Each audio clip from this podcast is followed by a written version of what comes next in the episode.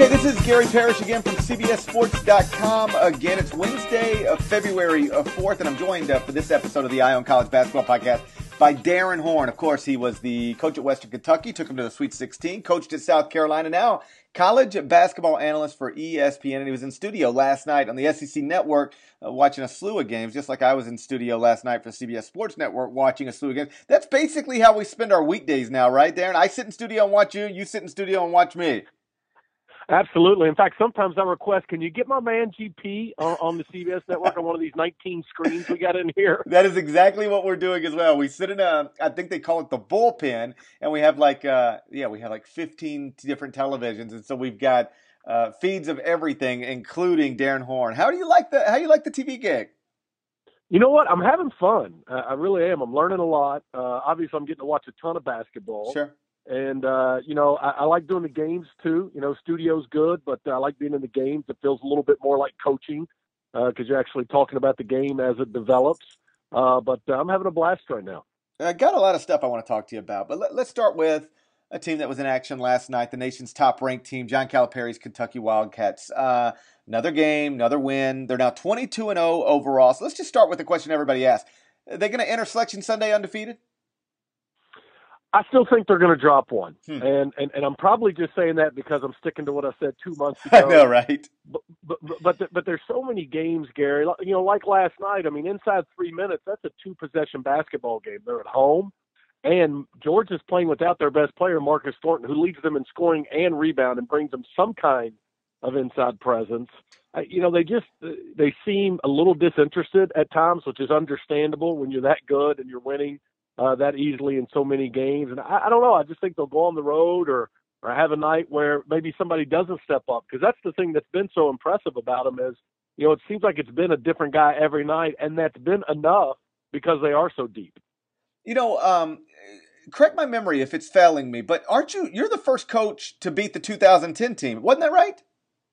Yeah, yeah, they were 19 and 0 right. uh, in 2010, and uh, with uh, John Wall, Boogie Cousins, right. Eric Bledsoe, Patrick Patterson, and the like. Isn't it crazy? Like you look back at that team, and I know it's it's just a byproduct of the way the tournament's set up. It's a you know single elimination tournament of 40 minute games, but the idea that that's going to be the John Calipari team that didn't go to the Final Four. I mean, when you look at NBA careers, I mean Bledsoe, Boogie, John Wall, those are all all star level guys that um, that not only did you beat at South Carolina, but then um, they got bounced, of course, in the NCAA tournament. That's a remarkable, in terms of just individual talent. I think you could argue maybe that was John's most talented individual team. Is that fair? Oh, I, I don't think there's any question. To me, it's not an argument, Gary. Right. I mean, that, that, that team was for sure. You're talking about basically three max guys in the NBA. Bledsoe didn't quite get it, but 90 million is close enough to guys like you and yes. me. And, and Patrick Patterson's in a rotation uh, you know, a, a regular rotation on a good team in Toronto. I mean, that team on an individual talent standpoint was the best team Cal's had, in my opinion. Wow. Um, so, so Andrew Harrison uh, on this Kentucky team has been the most criticized guy on the roster. I think by a wide margin. Some of that's because of him. Some of it's because of the presence of Tyler Ulis. But but I know you really like Andrew Harrison. Sell me on Andrew Harrison. Well, you know, I don't know if it's that I like Andrew Harrison as much as I like six six, two hundred and twenty pound point guard. Right. You know, and, and, and I think part of it is, you know, a guy like you and me sits in the stands and we watch Tyler Ulis and, and he's little and, and, you know, we're as big or bigger than him. And, you know, he looks like he passes the ball before he shoots it more often than not. And we say, man, that guy's really good. Wouldn't we be better if we played him? And the reality is there is nothing about the numbers – that bear that out. And and, and the biggest one is, and, and we don't always get to everything in the games, as you know from doing studio, but you know, I've been waiting for about my last two Kentucky games to show their numbers are pretty similar. In fact, Harrison's are better, but the one that really stands out is Harrison's got like 80 plus free throw attempts, right. and Ulis I don't think is even at 40. Wow. And that matters in close games. That matters, and so I think it's great that they have two point guards but at the end of the day, you, you just it's much harder to deal on both ends of the floor with six six two twenty than it is five nine, 155 pounds. And, and and I've had Kentucky five pounds this year, Gary. That might be generous listing right. for Tyler Ulis. He is a little bitty fella, terrific player, but physically just can't do some of the things that Andrew Harrison can do. Yeah, you know, I'm honestly not not a huge Andrew Harrison fan, but I I I, I am a little. I don't know. I can I can sympathize with what he's having to deal with because that must be, I don't care how, quote, hard you are or how much you don't care. You hear this stuff that, you know, while you were, you've gone from being a, you know, consensus top 10 recruit in America to being a point guard that took your team on some level to the national championship game to people wondering why you're starting instead of the new little kid. And um, I, am sympathetic to that because, like, even last night after the uh, the win over Georgia, in which he played well, a lot of the questions because I, you know, there's a hundred people covering Kentucky and they all tweet everything about Kentucky. Some of the questions directed at Andrew were like you know, what, what, do you say to people who think you're not good? And I'm like, gee, that's like a hell of a thing for a 19, 20 year old to have to hear in a public setting that there's a lot of people that think you're not good. And so uh, I'm a little like, I, I actually root for him on some level because I can't imagine what it would be like for, for me at 19 or 20 to go through that or for my son to have to go through that. And I wonder how much you think, uh, to the extent that there are uh, not Uh, people who don't love Andrew Harrison, how much of his reputation is hurt simply because he might have been overvalued coming out of high school? In other words, we look at guys all the time and we decide whether they're great or whether they stink relative to where they were ranked coming out of high school. So you see Andrew Harrison like ranked fifth in the country, number one point guard, and you go, okay, he's probably not that, so he's he's not any good. When in reality, if you could just rip those things away, um, he's having a perfectly reasonable, if not really good, college basketball career so far. What do you make of all that? Yeah, I, I think you're right. I really think it's three things. I think it's that first of all, the expectations are, are really almost unmatchable when you're a kid like him. I think the second part is he's playing point guard, and it's a little bit like being quarterback. You know, I mean, in Lexington, you know, I, I get Twitter hate after games when they only win by 18 or 20. right. It's my fault. I bring a bad vibe. Horns bad luck. and, and the reason is the expectation is they got to win by 30. So you know, he's not going to meet those expectations as the point guard at Kentucky. And then I think the third thing, quite honestly, is you know he's got a personality, Gary, that you know he, he's he's not very demonstrative. He, he doesn't smile a ton. Uh, you know, people talk about he looks like he's pouting all the time. You know, and maybe he does look like that, and maybe he is. But you know, my question is kind of, well, what is he supposed to look like? Can't we just talk about what's going on between the lines? And, and I can tell you, as a young coach, that kind of stuff used to bother me. As an older coach now, I just want to know what they're doing between the lines and are they about the team and winning and doing the right things? And and I think the kid is. I think his play shows that. Uh, John Calipari says that. So either he's really in full defense mode, or the kid does do a good job with it. And you know, the bottom line is he's just not going to meet expectations at this point. Who's the best NBA prospect on Kentucky's roster? Whew, it's a great question. I, are you talking about being drafted? Or yeah, just like like uh, seven years from now, who's the who's the best uh, NBA player from this particular Kentucky roster?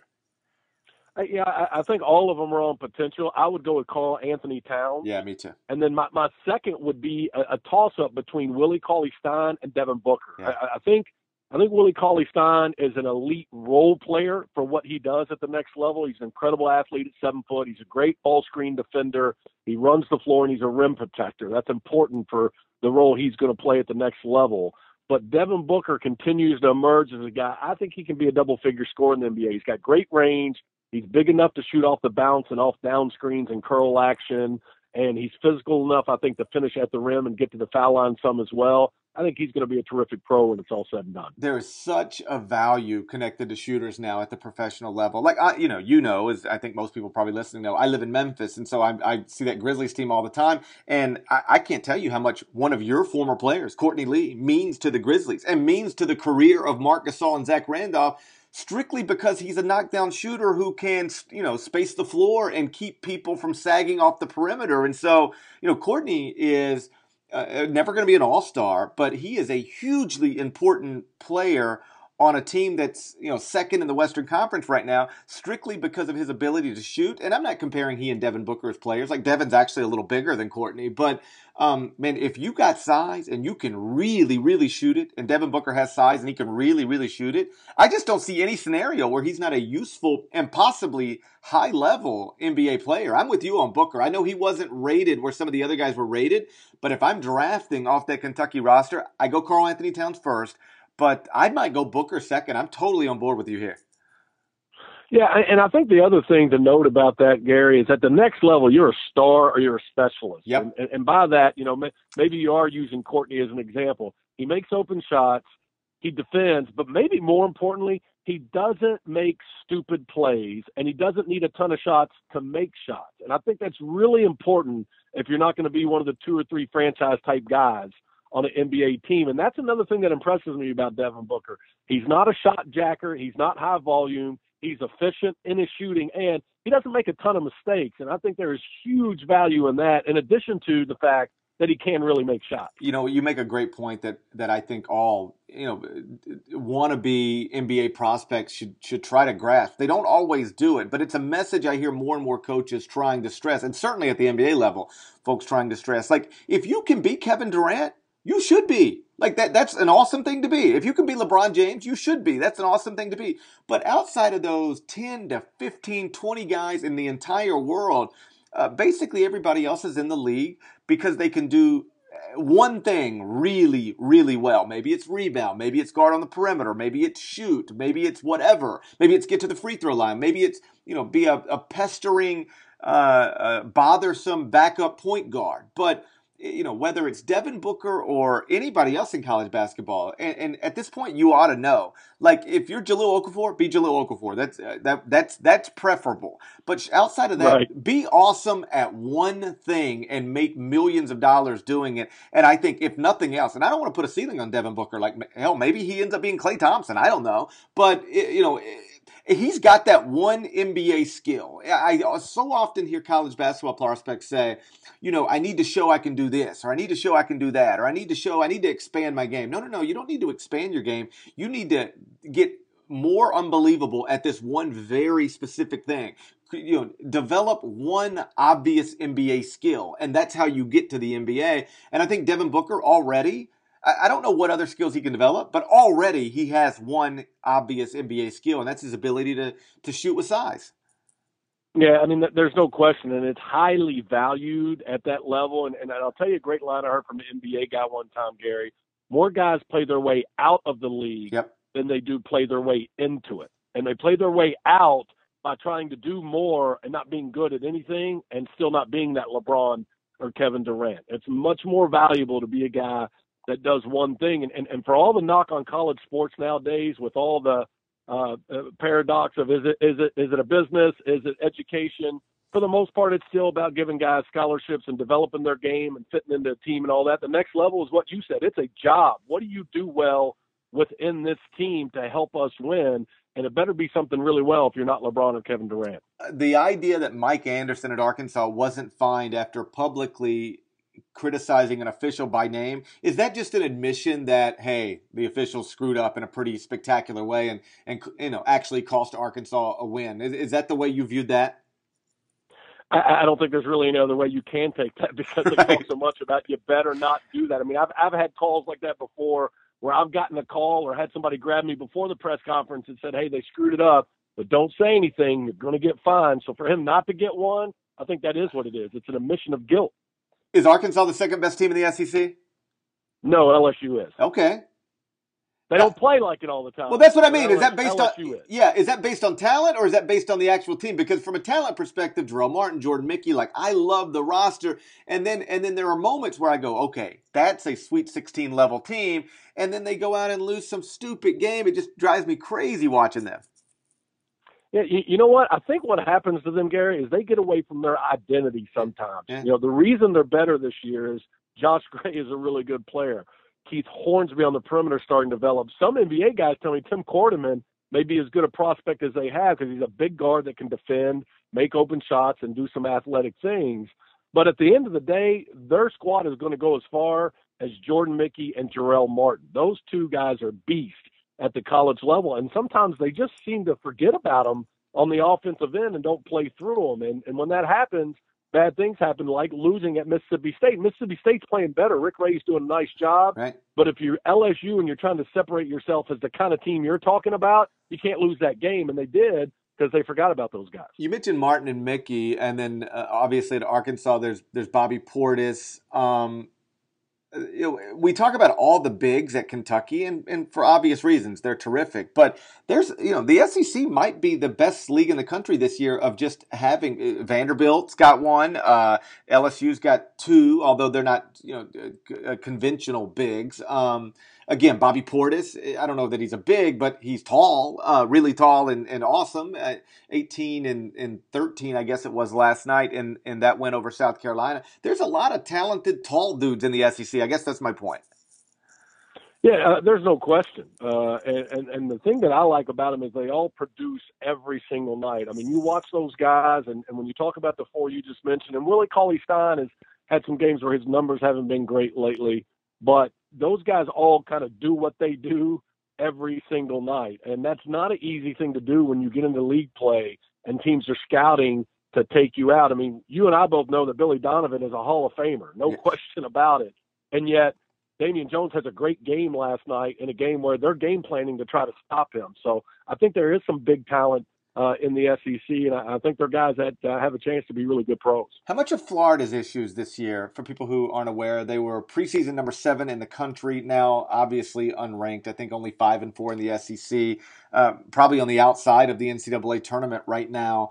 Uh, they're the only preseason top 15 team that's not ranked in the top 25 right now. How much of their issues are just that when you look at their roster, they have two consensus top 10 players who are sophomores in Kasey Hill and Chris Walker, and neither of them are performing anywhere close to that level. How much of Billy's issues this year are just that the guys you you rely on in college basketball to be to carry your program, which is you know if you have two top ten recruits who are sophomores, those are the guys. They're just not they're not performing to that level for whatever reason. Well, yeah, I think it's two things. I think I think one of them is that. I think another thing is they're, they're falling uh, victim to the Andrew Harrison theory. You know, the hype was so high yeah and, and their team wasn't just ready for that. And, right. and you mentioned those two guys, Chris Walker and Kasey Hill. And the fact of the matter is, they're not top ten type players. They're, they don't produce like that. And you know, one of the, my takeaways. This is going to sound really groundbreaking, Gary. You're going to want to share this all over the country. but one of my big takeaways, just sitting there watching games, not worrying about winning, is kind of old school coach mode. You know what? Your best players have to play well, or you're not going to win. Right. Right. And that doesn't sound real real no. dramatic or insightful, but but it's pretty simple and it's really true. And you know what? Those two guys are supposed to be two of Florida's better players. First of all, I'm not sure that they are, and, and if they are, they're not performing in a way that's going to give Florida a chance to win tough games in league play. I want to switch gears with you a little bit out of the SEC. I saw that you tweeted the other day that you, you finally got a, got to watch uh, Virginia, and, and this is what you tweeted: impressed team full of athletic, disciplined basketball players, mentally and physically tough. Uh, that's obviously a testament to the culture that Tony Bennett has built, and you know, for folks who don't know the specifics, they do not have a consensus top 50 recruit on their entire roster. They do not have a consensus first round draft pick on their entire roster. Although, you know, Justin Anderson was a borderline top 50 guy, and Justin Anderson is a borderline first round projected pick right now. Still, relative to the Dukes and the Kentuckys of the world, Virginia doesn't have that kind of individual talent. Uh, but I'd put them on a court in a 40 minute game against anybody. How much of that is um, I guess let me ask it this way: Do coaches uh, regard Tony Bennett the way seemingly most people now regard Tony Bennett? Like he's he's really created something special here, and seems to be one of the gifted, more gifted college basketball coaches in America. Is that a fair assessment? Oh, I don't think there's any question that it is. I, I think he's done a terrific job, and and probably his greatest strength, Gary, is he knows who he is and how he wants to play they recruit to it and they coach it every single day, and and you can see that in how their team plays, and the, and that's one of the reasons I tweeted that. I think there's a misconception they don't have players, man. They got players. Right. Now I don't know if they're going to be lottery picks, but those dudes are really really good basketball players. I mean, they are high level guys, and and I was impressed with how physical they are. I mean, I, I again I had not gotten a chance to really sit and watch a full half and, and sort of evaluate them, so to speak and they are big and they are athletic at every position. They're all skilled and they've got a really good basketball team. So I think he's doing a great job. And I think because it's not a bunch of McDonald's All Americans, you know, we say, wow, he's really coaching them up. But they've got really good players too. So if anything, they deserve credit for their evaluations and the guys they've signed and how they've developed them. You live in Kentucky, so let me ask you about Rick Pitino's Cardinals. They, they, they were terrible offensively most of this season, especially in that home loss to Duke. But they've now won four straight, and Montrezl Harrell, Terry Rozier, and Chris Jones are, are really scoring at a at a high level. They're all averaging now on the season uh, at least 13.7 points per game. No other top 15 team has three guys averaging at least 13.7 points per game. Have they turned the, the so called corner offensively? And if so, if they're good enough offensively, they're obviously terrific defensively. Are we looking at a, another Final Four contender for Rick Pitino? What do you make of what's happening right now in Louisville? You know, I, I think they're playing better. Uh, I, I think they're playing with more confidence and a greater understanding of, of who they are and how they need to play offensively, especially for them to be better. I don't know if I'm convinced they've completely turned the corner, like we're moving on to brighter days for good, because right. you know there's a reason you're bad offensively until February, right? Uh, you, you know, and so I think that could rear its head again. But if they play well offensively, you know they're going to defend and they're not going to get out coached. So absolutely they're team that if they keep playing well offensively can make a deep run in the tournament. Let me wrap it up with this and and, and swing it back to Kentucky. We started talking about them. Uh, if there is a threat to them. Now, uh, obviously, I, hate it when people say nobody can beat them because clearly somebody can beat them. They've almost lost. Like if Ole Miss hits a shot at the buzzer, if A and M hits a shot at the buzzer, they would have been beaten already. They just missed shots at the buzzer, so they can obviously be beaten. But I, I think it's. Um, a common opinion now that if they play well, they're better than everybody else. But but if, if, there's a threat to Kentucky in the country, if there's a team that is actually built to maybe you know try to match up with them player for player and go beat them, you know, in a in a game in which both teams play relatively well. Who do you think that team is? Who's the biggest threat to Kentucky in this particular season? You, you know, I, I've got three lumped in that group, uh, and I think it's because you know if you just line up and kind of play like they play, uh, you know they're going to win. They, they, they got a better roster. They they just do. You know, like so, like some people like Arizona. I don't like Arizona against Kentucky. I think in a lot of ways they're they're too similar. If that makes sense. Sure. But I, I think Wisconsin, because of their ability to bring bigs away from the basket, they don't make a ton of mistakes. Uh, they've got some pretty good size. Uh, their ability to make shots. Uh, I like Wisconsin as a chance. Obviously Duke, uh, because of Okafor, their ability to spread the floor. They can also create and make shots. Let me tell you, if you're going to beat them, you're going to have to make some one-on-one plays and make some threes. Yeah. That's so that that's one of the things. I think Duke can do that. And then you know, I, I think Virginia. I don't know if they can score well against Kentucky, but they sure can be physical enough, and they're not going to make mistakes.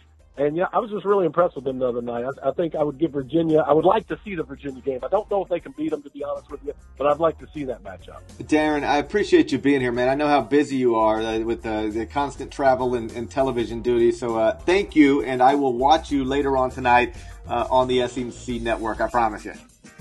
All right, Gary. Thanks a lot. Hey, buddy. That's Darrin Horn. Uh, remember, you guys can subscribe to the Eye on College Basketball Podcast over at iTunes. That's the quickest way to get your hands on the latest edition. We're now doing Monday, Wednesday, Friday podcast, so make sure to keep up. And I will talk to you again in a couple of days. Take care.